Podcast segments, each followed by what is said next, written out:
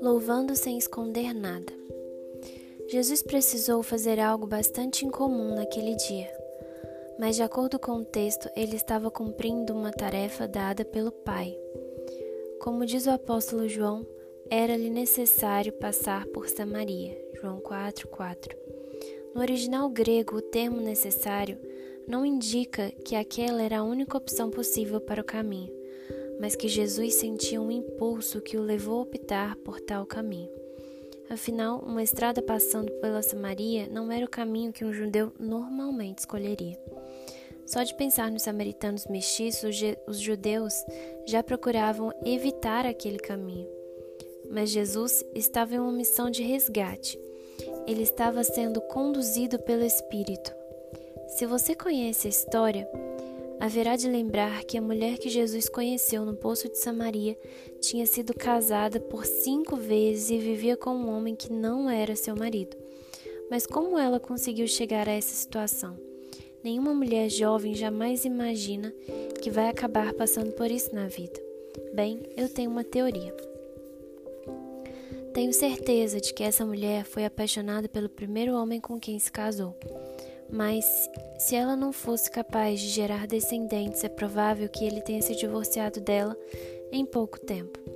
Naqueles dias, uma jovem divorciada não era muito bem vista, de modo que ela receberia de bom grado um novo pedido de casamento.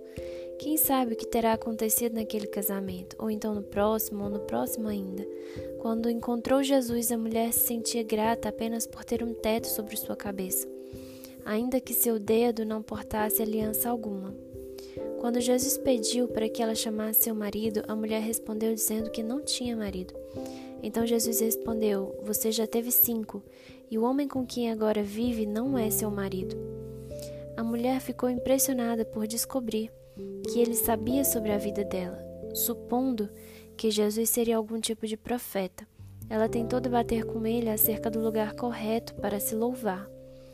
Mas Jesus foi até o cerne de todo louvor e disse: Deus é espírito e é necessário que os seus adoradores o adorem em espírito e em verdade. Versículo 24. Aqui o termo verdade significa nada escondido. É para esse tipo de louvor que somos convocados hoje. Jesus já conhece todos os nossos segredos e vergonhas, mas mesmo assim ele nos convida a irmos, como somos agora até a luz da presença divina para receber o amor. Quando finalmente compreendemos que Deus sabe tudo a nosso respeito e que Ele nos ama mesmo assim profundamente, então permitiremos que essas verdades transformem nossa vida.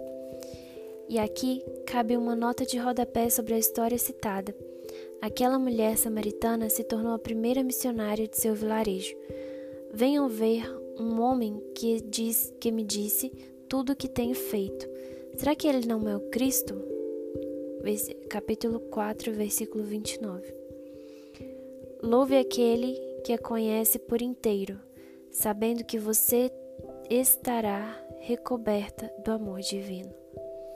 João 4, 24. Deus é espírito e é necessário que seus adoradores o adorem em espírito e em verdade.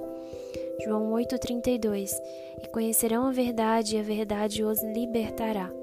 Salmos 25, 5. Guia-me com a tua verdade e ensina-me, pois tu és Deus, meu Salvador, e a minha esperança está em ti o tempo todo. Salmos 85, 10, 11. Encontraram-se a graça e a verdade, a justiça e a paz se beijaram, da terra brota a verdade, dos céus a justiça baixa o seu olhar. 1 João 1, 6, 7 Se afirmarmos que temos comunhão com Ele, mas andarmos nas trevas, mentimos e não praticamos a verdade. Se, porém, andarmos na luz, como Ele está na luz, temos comunhão uns com os outros, e o sangue de Jesus, seu Filho, nos purifica de todo pecado.